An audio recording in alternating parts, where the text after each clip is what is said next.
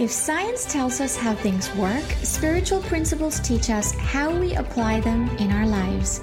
So when we hear something new and make a shift in our mind, in our heart, and in our body, we make room for wisdom to emerge within us. This podcast is created to help you and me to get to know ourselves more, now more than ever, as our global family is going through a massive shift. Because the better we know ourselves, the better we'll be equipped to embrace life's extremes. Each episode will have a guest or a message that marries both science and spirituality on topics such as mindset, health, personal growth, and business. I'm your host, Arabelle, and welcome to Being Human. Hey, Kate, thank you so much for being on the Being a Human podcast interview. I have been wanting to have a chat with you on here, and finally you're here. So I'm super, super, super excited.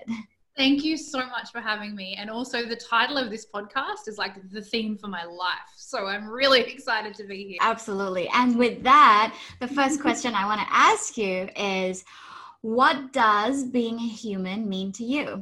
I'm going to say it means self acceptance acceptance of all elements of what we are as human beings. So, the acknowledgement that there's an energetic part of us, acknowledgement there's a spiritual part of us, and acknowledgement that there's a very human part of us and that for me is what it means to be human is acceptance of all things. You know you're someone who i can talk about so many things you know not just business not just health. And so we're going to try and cover as many topics as possible on this um, podcast for the next 60 minutes and see where this conversation flows. And for everyone who's listening to this conversation this is definitely not scripted or structured and we're just going to see how it all flows. So you're definitely going to hear what's being present for both of us and i think that's how we role in life and business mm-hmm. anyway. Yes. Yeah. Totally. If I were to ask the people around you to describe you in three words, what would they say? Oh, I love that question. Determined, disciplined, mission orientated. I can see all of that. I've actually known you for a couple of years now. Like I've heard about you, I've heard people shared your videos and stuff like that. Early this year in January, I came to your and Jeff's mastermind and I saw you spoke for the first time in person and actually listened to what you had to say and it blew me away. I loved how authentic you are, how solid you are within yourself. Yes, we've all got stuff going on in our lives all the time, but then I don't know, there's just something about you that is so magnetic that it made me want to know get to know you more. And obviously we're now working together, but having you here, it's just giving me the opportunity to dig a little bit deeper. Like since I've seen you online, you know, you've mm-hmm. gone through so much transformation, like huge, huge evolutions, yeah. changes, not just the mm-hmm. look, but internally. I can feel it. I can feel it in your energy. I can feel it in the way you show up.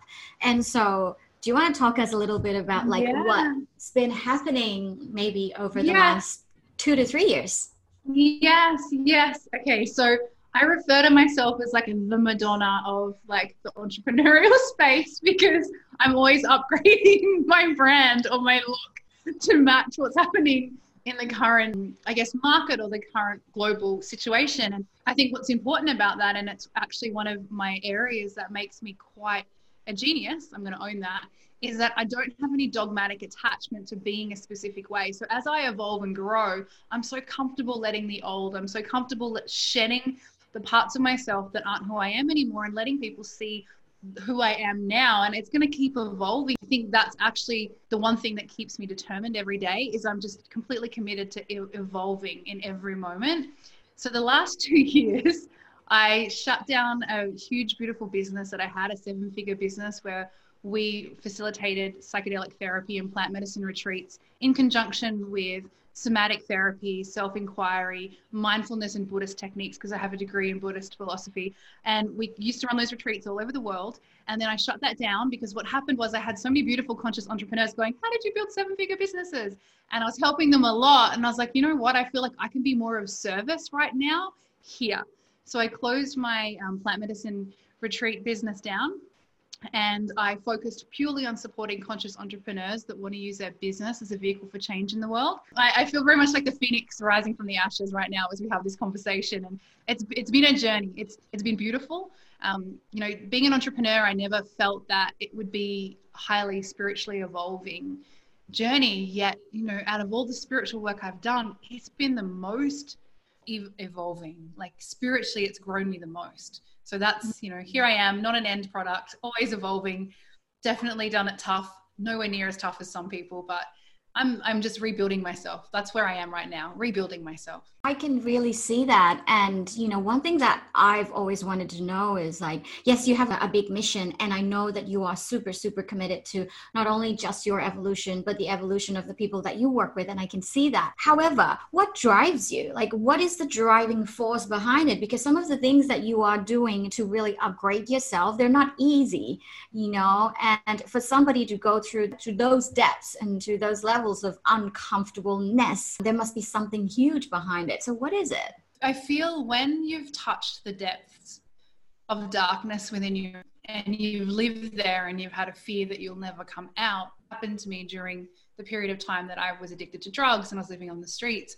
When you've gone through that, you know, and it's been visceral for you, you've lived in fear, you cultivate a deep love for humanity. So, what drives me is my love for humanity and my love for them so deeply that I don't want anyone else to go through the same thing.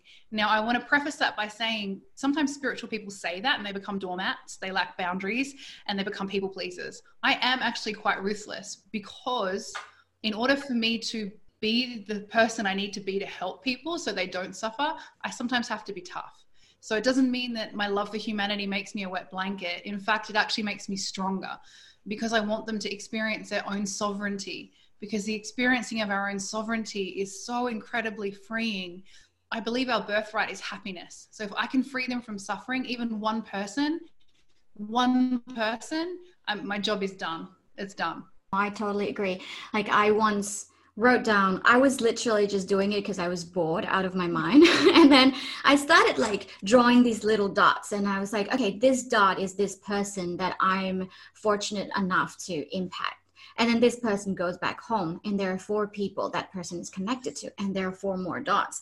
And if those four more dots, which is four more people, are impacted by that person's transformation, and they're slowly going to transform, and those four more people will be connected to four or five more dots. And as I started doing that, I'm like, oh my God, this work is huge. You know, this work is so important because as I go through my own transformation, I started to see things that I've never seen before. I don't know about you, but it makes me feel like this little kid or this monkey with a coconut. And it's like, oh my God, everyone needs to know about it. Everyone needs yeah. to feel this feeling of freedom and liberation. Like when you liberate yourself from all these chains that mm-hmm. holding you back from your genius or your, or your potential.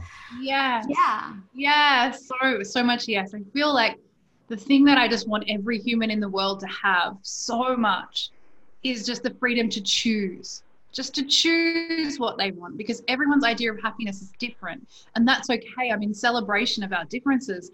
But if every human being had the right to choose how they want to live their life, then I would die a happy human.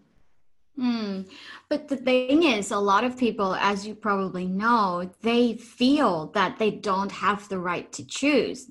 A lot of people say that I don't have a choice but to do this. What would you say to those people who are feeling stuck or pushed into a corner or they don't have any other choice but to do this thing that they actually don't want to do. They can either wait until things get so bad, they all of a sudden realize they do have a choice because humans are motivated to change when we're experiencing the worst kind of suffering.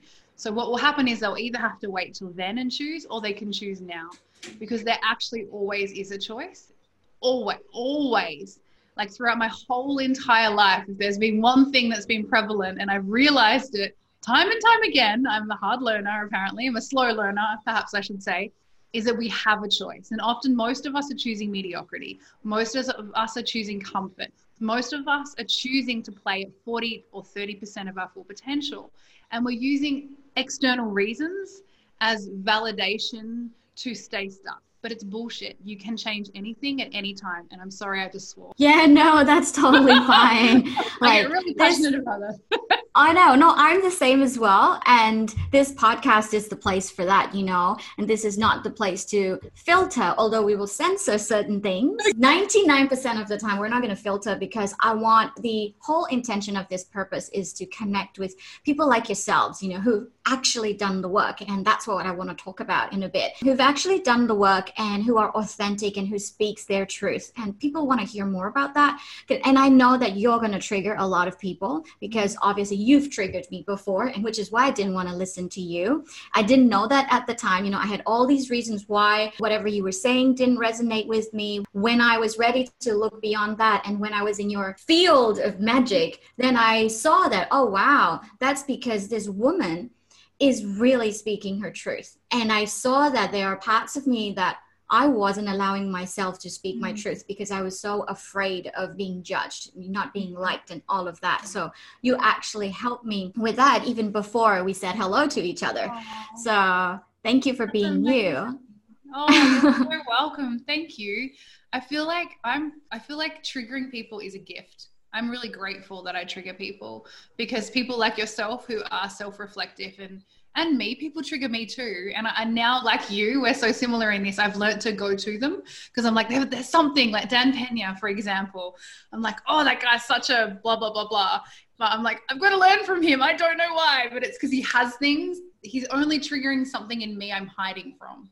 So i will now seek out people specifically that trigger me to find out what it is that they have for me. I see them as a gift. So I'm, I'm grateful for that. And you're the same. A quote just popped up in my head as you were saying whatever you disown will own you. Yes. Yes. Yeah. And exactly. sometimes we need people, and I know that I'm, I can be very triggering to certain people in my community as well and they would go to lengths to show me that I've triggered them but in ways that are not very nice but then now I can see that beyond self defense because I have been in their place, just haven't done those things to other people that they're being triggered. And it's a good thing when they're ready, they're going to look at it. Yeah. So that's the question that I want to ask. And I'm not saying this to attack anybody or sneer anybody's name, but as the personal development industry grows bigger and bigger, as we all know, in both spiritual and personal development, we see a lot of people who are teaching and saying things, but are not embodying those things haven't really integrated that yet mm-hmm. and for me and for you which is why you know we're in the same community and which is why i'm also learning from you is i believe in embodiment and that's something that you do so very well. But in order for us to be able to embody what we're speaking and what we're sharing and who we are being right now, from my personal experience, uh, I've had to go through pretty challenging transformations, not rah rah, I've changed. They can be really intense and mm-hmm. horrible at times and i know that you've gone through those kind of personal transformations as well. So whatever you feel is relevant for us right now can you share like what are the moments like really challenging moments that you've gone through in yeah. the process of evolution and transformation? And how did you come out of those moments? Yeah great question. Hmm. thinking that there's been a few the defining moment, if I really think about it, is as a child, like it was one series of struggle after another. I, I never felt like I fitted in. My father was emotionally and psychologically abusive. You know, he used to nickname me Gunner. And in Australia, like you probably know, this Gunner means going to do something. It's like colloq- colloquial slang. And so he'd be like, Kate, gonna do this, gonna do that, we'll never do anything. And so his whole premise of calling me that and what he clearly communicated to me was that I would never amount to anything, that I had all these fantastic ideas, but I've never actioned any of them. So that period of my life from, you know, birth to really about 16, 17 years old, where I completely went off the rails, I just felt empty. I felt like I could never be enough. I was never pretty enough. I was never smart enough. I was never going to be enough for my dad. And all I wanted was his acceptance. Eventually, I realized it wasn't his acceptance that I wanted, it was the acceptance of myself. And that was beautiful. But there was a bit of a piece in between. Yeah. That whole period was difficult. And I was actually I'm making a mini documentary, which is really cool for a launch of a rebrand, and I had had to speak about that period of my life. And I felt I was actually getting a little bit upset because it's still obviously in my cells. That led me to go on to a, a path of destruction. I got married at 18 and I joined a cult. you know, as you do, right? Because I was yeah. looking for love love validation and approval and that's what they gave me love validation and approval then i realized that their teachings were incongruent they were telling me that god is love yet they hated half of the world and i was like oh this is a problem. This mm. doesn't seem this seems a little off here. So i packed my bags in the middle of the night and my mum came and picked me up and i escaped because I, I wouldn't have been able to consciously choose to leave. And I, I guess maybe that's why i'm such a stand for people having a choice. So i had to escape and they stalked me for a while. Uh, and then I, I tried to bury all of my pain in drugs and alcohol and all of the things that people do when they live a rock and roll lifestyle. And I ended up with a meth addiction living on the streets in Auckland. I was on the streets for about six months. And that was definitely where I saw things and I experienced things that I never even imagined possible other than in a Quentin Tarantino movie. It was full on. And the only thing that pulled me out of that was my dad had terminal cancer. And so I came home and he passed away, but I was lucky enough to hold his hand while he passed away. And that moment faced me with my own life expiry. I'm going to die too. And I realized in that moment, if I continued down the path I was on, if I continued smoking meth, if I continued hanging around with people that were not good people, that eventually I would be where he is right now much sooner. That then changed the course of my life. I made a decision to take responsibility, no matter how hard it was, for every single thing that happened in my life. And I went to uni. I went on a massive path. I worked with, with plant medicines. I, I looked for every single way to heal myself and to stop my own suffering with the intention to heal and stop others' suffering. As I was listening back, there are so many things that I'm taking away. And I just want to share what I've taken away from your story. You know, there are, all of us have gone through or are still going through a certain level of challenges in our life. Some are really bad, some are not so bad. But for us, it's all real. Doesn't matter what the degree is. And I see two types of people. One type of people, the group is they stay victim, they blame everything and everyone else around them, and they continue doing that. And the other group, which you're part of, is you know the group that looks at all these live events and takes lessons from it breaks that cycle and uses use those challenges as an opportunity to not only transform yourself, but also touch the lives of the people around you. And that's what you've done. And that started with a very simple thing, which is a choice, right? You just made a choice, you just made a decision. But then after that, you stay committed on this path.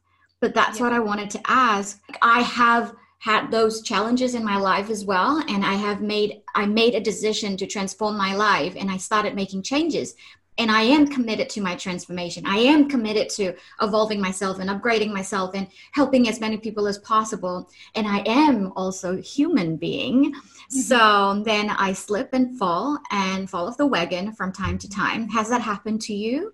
Yeah, all the time. Yeah. All the time. and I feel like the thing that got me through and gets me through to this day is I redefine my relationship with failure. I promised myself that no matter what, I would just continue failing forward. Mm. And yeah. what that meant to me was really simply that if it didn't work, it didn't matter. It wasn't supposed to. Mm. It wasn't meant to be. At that time, I was very much into like the secret and stuff like that, but it served me very well. And so I'd just find the next thing and I would try that until eventually 10 years had passed and I'd, you know, done a course in miracles twice. I had a degree in Buddhist philosophy. I'd sat gosh, I can't even, I don't even know how many plant medicine ceremonies. I'd worked with different, different indigenous tribes. So all of a sudden, a decade of failing forward was like 50 years of self and personal development because I didn't stop. And I think that's what people who are watching and listening this interview, that message really needs to land because a lot of people look at the personal development and spiritual development industry and they look for that magic bullet, the magic pill that will transform their life just like that overnight and then hope that um, things will change. And then they start blaming the people or the teachers or the people that they're following that their life is not changing. It's a work in progress and it never ends, right? And then Correct like you said, we will fall off because we're we're all human, but then it's really important for us to not blame ourselves, but just keep failing forward, which is super, super important. With all these things that you've done, obviously you've changed so much. You look so different. You look super healthy and you look even more vital than uh, like six months ago. And you've done so much can you tell us a little bit about like what you've been doing in terms of health and vitality? And after that, we're going to go into how it's also helping in business and the people that you're helping with, yeah, et cetera, et cetera. Yeah. amazing questions. So during that decade long, well, to be honest, it's been longer than a decade because I've kept going on that path. Is paramount pillar of my spiritual work, which I don't adhere to much anymore, but was Zen Buddhism and I had this beautiful Zen master who was so, so lovingly harsh to me at times, but he was my greatest mirror. And through being my greatest mirror, he was my greatest teacher. And he showed me very much that all parts affect the whole. Mm. And so when recently everything fell apart, so it could come back together again, I was like, wow, what areas of my life am I ignoring? What areas of my life am I hiding from and what areas of my life scare the crap out of me? That's what I need to do and need to look at in order to help my business, help my family, help my life, help myself. And so I found them and they were health. Yeah. health, health, and health. Yeah. Yep. yeah. I've been hiding for that one for a real long time. Yeah. And, you know, I think I use the excuse that, oh, well, you know, like, because I did work with Mooji in um, Portugal. I'm like, well, Mooji's not healthy. Like, and he's apparently he's. No, he's very overweight and he's addicted to sugar. He loves, and this is his own, um, I'm not, that's his own admittance that he is addicted right. to sweeties. He got some sweeties. He loves sweeties. And so that was my excuse, right? The mind finds anything outside of itself to be like, oh, I can stay here. It's fine.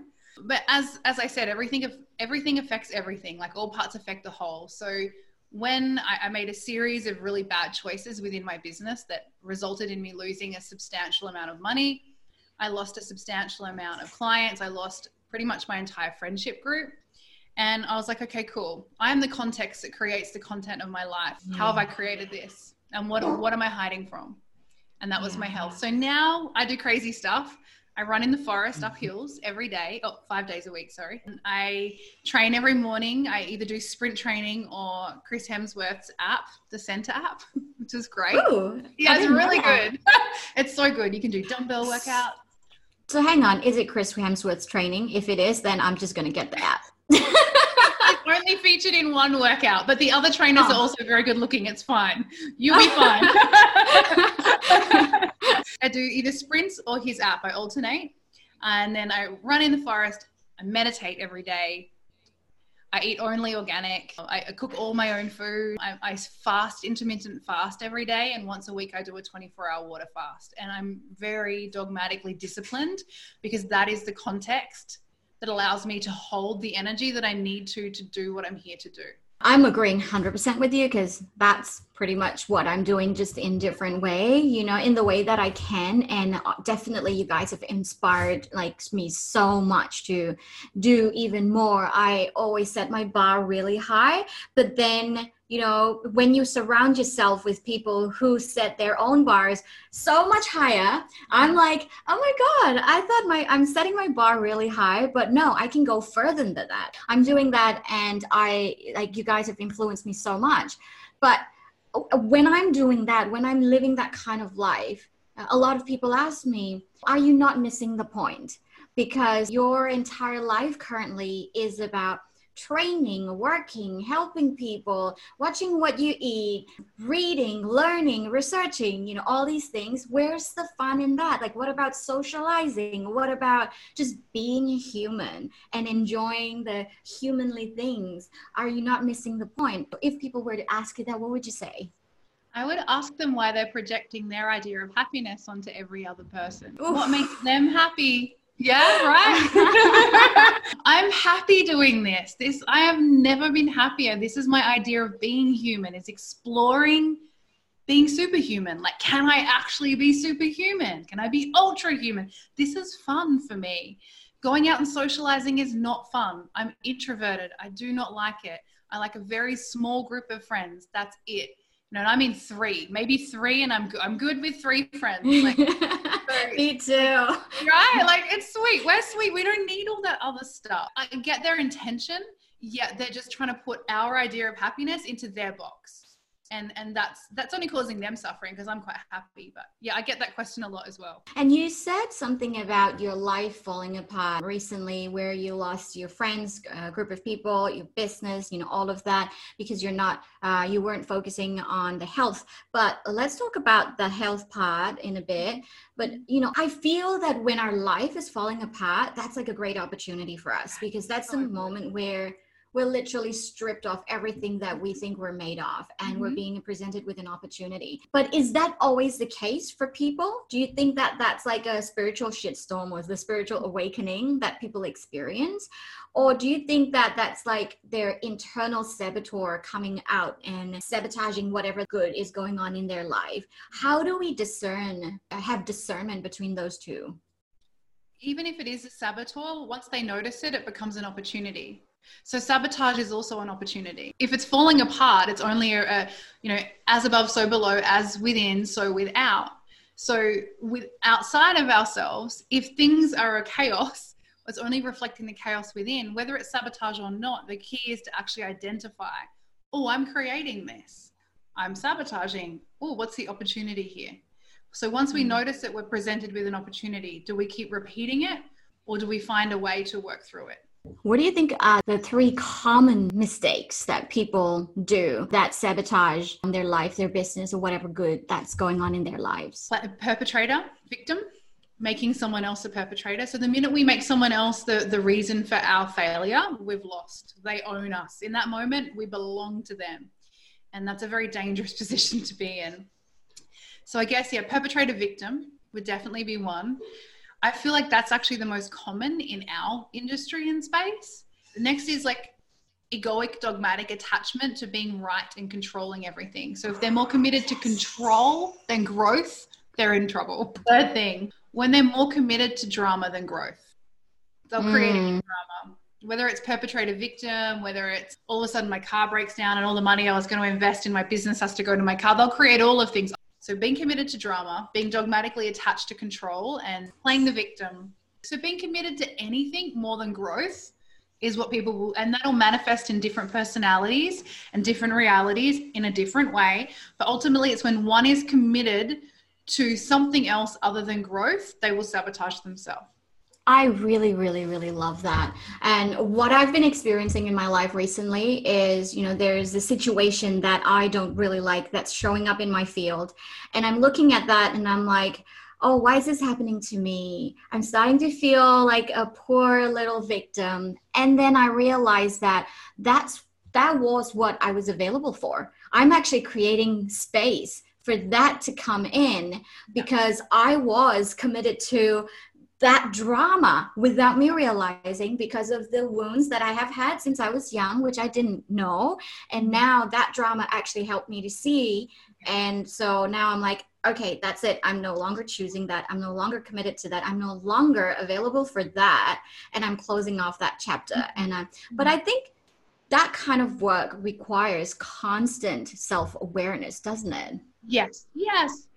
Absolutely. And one of my first mentors, who um, there was a, a, team of, do you know Ram Dass? There was, yeah. Like a, there was Ram Dass and Ramgiri. And so I worked with Ramgiri first. And Ramgiri has passed on to the other realms at this moment. And so is Ram Dass, actually. They both passed. Mm-hmm. He said to me once, he said, Kate, this is Earth School. He's like, mm-hmm. and if we look at it that way, if we look at it that we're in the constant state of observation and learning, life will be a way more different experience.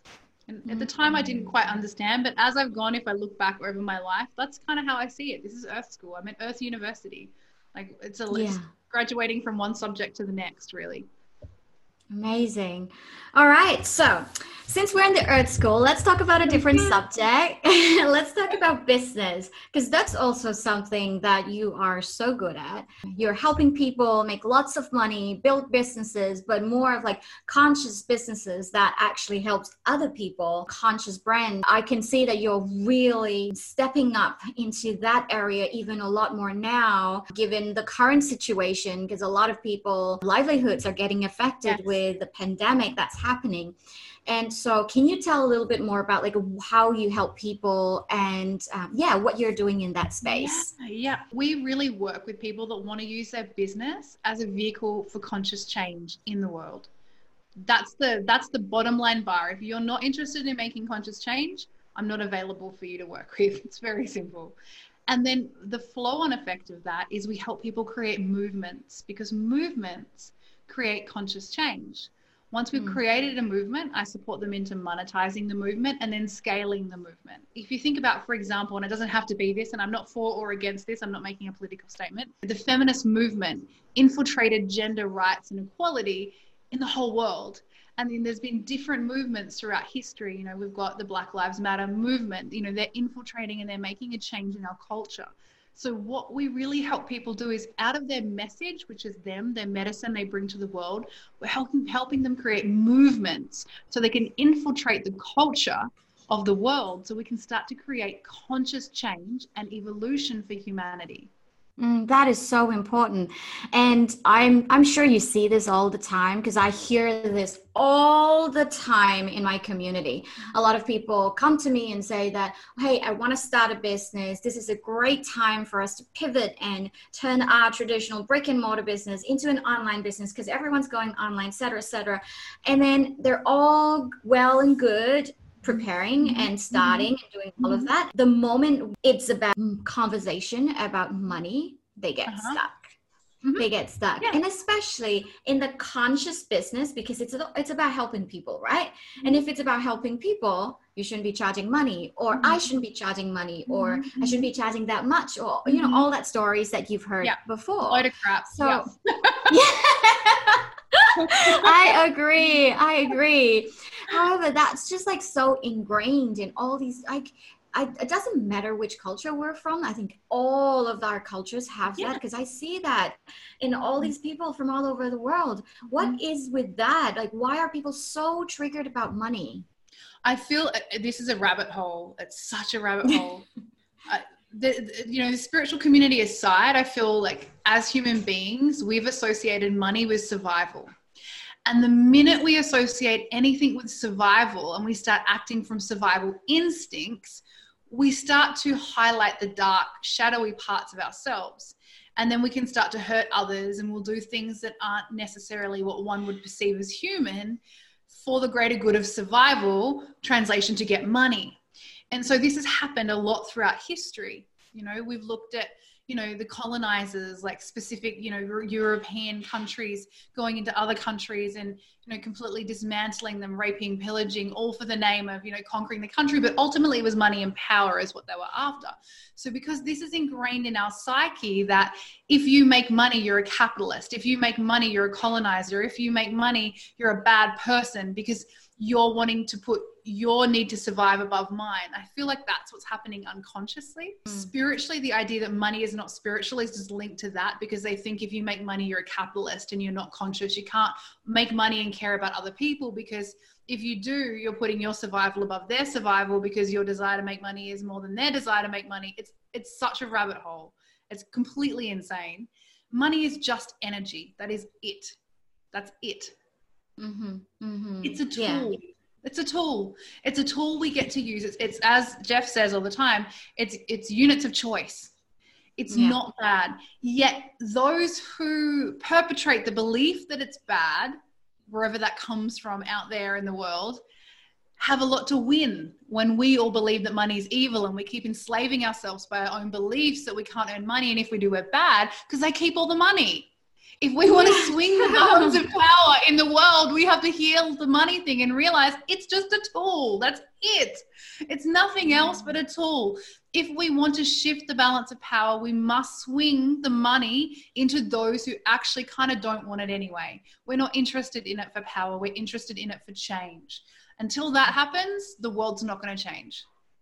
I 100% agree. And I think that, you know, whoever's listening or watching this interview right now, I'm pretty sure that they're watching or listening because they resonate with what we're chatting about. And I know that it, they have good hearts, they have good intentions, and they have this message or uh, uniqueness about them that can change the world, that can change the community.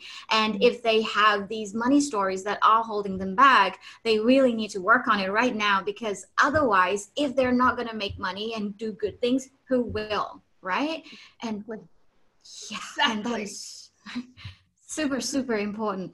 So and you're so right. Oh my gosh. Sorry can i just add like you're so right because if we don't they will and they've done it for centuries. So if we want to continue on the the capitalistic money grabbing like world that we're in that will harm other people to get money. If we want to live in a, a society where violence rape um, you know where peace is something that's foreign where people are manic and in psychosis if we want to continue to live in that awesome. Let them keep having the money. If you want to shift it start healing your money story and start making money so you actually have units of choice not just for you for the whole of humanity Yes.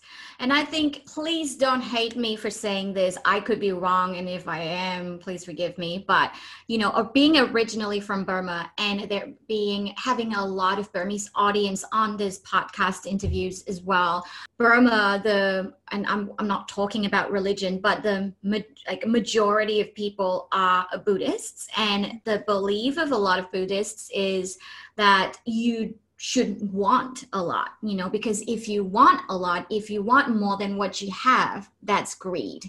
Mm-hmm. And so that is also ingrained in a lot of us that if we want more than what we have, that's mm-hmm. greed. And therefore that equal, equals you as a bad person. Mm-hmm. But right mm-hmm. now, the mm-hmm. world needs a lot of good people more than ever. And I think it's time for us to really redefine what it means to be a good person. Yes, and like, is oh yeah. So please don't hate me by saying this. You know, I know that that's one of the that's one of the precepts of Buddhism, right? It's it's one of the guidelines, and what it looked like to be a good human in Buddha's day is very different to what it looks like to being a good human right now. You know, a good part of my life was spent sitting on a meditation mat, reading different sutras, like chanting precepts, a good part of my life and I love like I love my Zen master to this day. You, I will I will never not love him. He saved me. Yet what it looks like now, the same way as people are trying to tell us what happiness should be, we shouldn't do all this stuff. That's not being human. We need to quit telling people what being a good human looks like. Because right now there are people amongst us who are stewards of money. They're not stewards of money for their own self gain. Me wanting money has nothing to do with me gaining. It has to do with me redistributing. So those people are still good people. They just have skill sets that allow them to generate money so they can redistribute it. It's not greedy. In fact, it's the ultimate sacrifice. So we get to redefine what it looks like to be a spiritual good person because 2020 is very different to back in the day. And, and I feel that the fire within us is literally like I know like, we're getting super feisty, but this is the this is a topic that we're both so passionate about, right? Because, like, right now is the time that we all really step up. If we really want to see the change in the world, that change needs to start within us. And it doesn't have to start with money, it can literally start with health, just like you said, you know? Yes. Yeah. Yeah, Gandhi said, be the change. Be the change you want to see in the world. Just be the change. Everyone has a unique set of skills. You know, some are good at business, some of us are good at speaking, some of us are good, whatever it is, use that skill as the vehicle for your message and then become mm. that message. It doesn't it doesn't have to be money, but just be your message.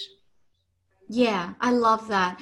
And that's what I want to ask because one thing that you're so good at is helping people with their brand. But when I say brand, don't see colors and designs and stuff like that. Like there's more depth to what Kate does. And, and you know, you're so good at bringing that pod out within people like you've helped me with, with that as well. So i also have a lot of people who are listening to this interview who are starting a business. They're pivoting during this time. And uh, a lot of people don't understand branding and bringing that message out. So uh, can you give us like a little bit of like breakdown maybe like three steps or five steps that yeah. people can actually do to start working on that area? Totally. Absolutely there's actually a really good little chart. It's called a Prism, Prism, P R I S M chart. It essentially shows all elements and facets of a brand. I look at a brand as just another person, another human, because I specialize in personal brand. It's very easy for me to look at it that way. So the Prism chart takes us through different facets of that person, right down to the physique, to the relationship it has with the consumers, to it, its self reflection, how it sees itself, how others see it, it breaks it entirely down. So that what I would suggest yeah. anyone to do firstly is go and have a look. There's a great article, and I use this article to this day when I'm mapping out any brand. I've never changed it, I always go through. But it's getting clear of if your brand was a manifested human, if it had a physical representation, even if you imagine yourself as a different character or as a different archetype, what would the brand look like? What would it talk like? What colors would it wear? You know, who would it who would its friends be? What would the relationship be that would have with its buyers? How would other people see themselves in you? How would you make other people feel? Like literally, I did a brief stint studying theater and um, method acting, Chekhov, and we, when we were like breaking apart characters, we would pull it all apart. You know, what are the little idiosyncrasies of the character? What are the mini gestures, the facial gestures? I do that with my brands. So I do exactly the same thing. I pull it all apart. What are my brand's values? How does my brand talk? What does my brand do when they're angry? How do they like all of yeah. it? So treat it like a person. Do a character analysis and do the prism chart. And I will give you a link and you can just send people to the prism chart. It's very, very powerful. As you're saying that, what came up in my head was I think that was probably early this year i was doing breath work and i was i'm also in the process of rebranding my business and i want to see my business a little bit more clearly um, obviously when i started my business six years ago it was my baby you know it was arabella's little baby and i've treated it that way and it has evolved so much since then and so now i know that i need to look at it and treat it in a very different way. I just didn't know how. So I was like, okay, my intention for this breath work is to actually see that and have that clarity. And so I went in and then it's I've never had that experience before with business is I actually literally started seeing light in my heart and there was like light coming out of my heart and then there's this thing it was almost like what do you call it? Hologram? Like from yeah. star um, yeah, star trek? yeah. yeah. Yeah. So this light came out and then something was started like um, rotating in front of me and i was like what is that? And i started seeing a dna strand. And then there was this voice in my head that was super clear like that's your business but the feeling that I got was that it's no longer my baby.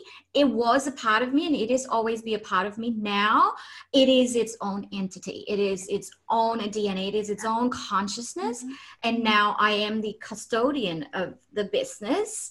And so it's like what am i going to do for the business because this business has its own vision and mission and what it's going to do yeah. and so i'm literally employed by this entity and yeah. that's how i'm treating it up mm-hmm. until that point. and so since you're the expert in this area is that the correct way of looking at it and i know a lot of people don't see it that way i think that would be a good way for people to look at the business as well if it's like yeah. linked to the personal brand yeah. what do you think yeah 100% so for me the business is an organism it isn't it's it's a you know it's an adult version of my child so it's no longer my baby but it yeah. is something that has been built in in reflection of me mm. and it's directly linked to the message that i'm i'm here to bring through but i'm a steward of that message like i'm a steward of that business it's its own entity its own force mm. so i'm hmm. just to manage and navigate and work with the direction of that force because that force doesn't have hands legs and a mouth and a voice i do but ultimately it's an energetic force that is here to deliver a specific thing for this time. And as you know, we're at the dawn of the age of Aquarius, like that's the the era. So I believe we all incarnated here for that specific thing. So with us came that energy. So now mm-hmm. it's a physical thing. It is an organism outside of us, and we're just to steward it because we have the bodies, because it can't mm. do it by mm. itself, right? Mm, that's why that's why we always say like use our body as a channel use our body to actually create that change but that whatever information or message that's coming through is from that entity from that consciousness which is our business. So now that we're coming to nearly to the end of the interview, I just want to wrap up everything that we discussed because we talked uh, quite a lot, you know, today. Like we talked about your story, which is really, really profound because as you're sharing that, I could feel that within me, you know, what you went through and how you came out of it and the power and the courage that you had. We also talk about your personal transformation and evolution throughout the years, how you've studied with all these different teachers from all over the world for you to be able to do what you're doing right now. And also, we talk about like your transformation with health and how you're helping people in business. And so, to tie it all up, when you said all parts affect the whole, mm-hmm. I'm like, whoa, that is so powerful. Mm-hmm. And so, what I want to ask is, you making that change in health, you running the hill up and down, you getting up super early, you working out when you don't even feel like it, doing all of that. How does it affect your business, the people that you're helping with, the people around you, and in general in your life? Hmm. It affects everything because it redefines my relationship with discomfort. So mm. I become comfortable being uncomfortable. Love that. Yeah. yeah. Then I find new levels of discomfort and feel uncomfortable again. And so it's like you said, nothing stagnant. So it's this constant evolution of like experiencing comfort and discomfort and then moving forward. And it's the same thing. How it affects my business is the more I'm able to sit in the discomfort of things, the less I hide from areas that mm-hmm. need to be that, the more I'm willing to have the conversations that I need to have in order to move the business forward. It's the same in relationships. The more I am comfortable with being uncomfortable and the more I, I'm good with discomfort, the more I'm willing to make decisions that are for my own good, the more I'm willing to end friendships that don't serve me, the more I'm willing to have conversations with my family that five years ago I never would have had because it would have been too much confrontation. It, the whole point of exercise for me is to redefine my relationship with suffering and discomfort. So I'm comfortable with it. Because what happens is we go into fight or flight. So the nervous system kicks off and then we panic. So if I can stay calm when the body would normally panic, it's going to touch all areas of my life because we panic a lot in today's world. So that's how. I just love how you explain things super articulately. So, right now, I'm just going to give you three rapid fire questions. Are you ready? Yes. Okay, cool. What's the most weirdest thing about you? I like Iron Maiden. Is that correct? yeah, I love them so much. I like I've actually, emotional. Oh, I've never heard of them until I met you, and I was like, "Why is she making us do this thing all the time?" But then now, like, yeah. okay, cool. What's the one thing that you're most proud of? My discipline. How I never quit, no matter how tough things get, no matter what happens to me. I just keep going. I'm resilient. I'm like a cockroach. I will never give up. Yeah, yeah, I can see that, but you're not really a cockroach, though. I can see. Okay, last question. And um, if you could make an instant change in the world right now, what would it be? Return people's sovereignty to themselves, give them the choice to choose how they want to live their life. Love that, Kate. Mm. Thank you so Thank much you. for taking the time to be here with us. Would you like to leave one piece of advice for our listener before you go? Be the hero of your own story. People often go, Oh, that's amazing you did that, but I would never be able to do that. That's not true. You just have to choose. And with that choice, the universe will move mountain that will move mountains for you to continue on that path but it just starts with one simple choice so just choose if there's one thing you can get from today just make the choice love it Sending you all so much love. And thank you so much, Kate, for your time and for your wisdom. I hope you enjoyed this episode. If you haven't yet, please make sure you leave a five star review on iTunes. That way, I could bring more people to inspire you to live your best life. Also, don't forget to connect with me on Instagram. Just look up Arabelle Yee. Take care and talk to you again in the next episode.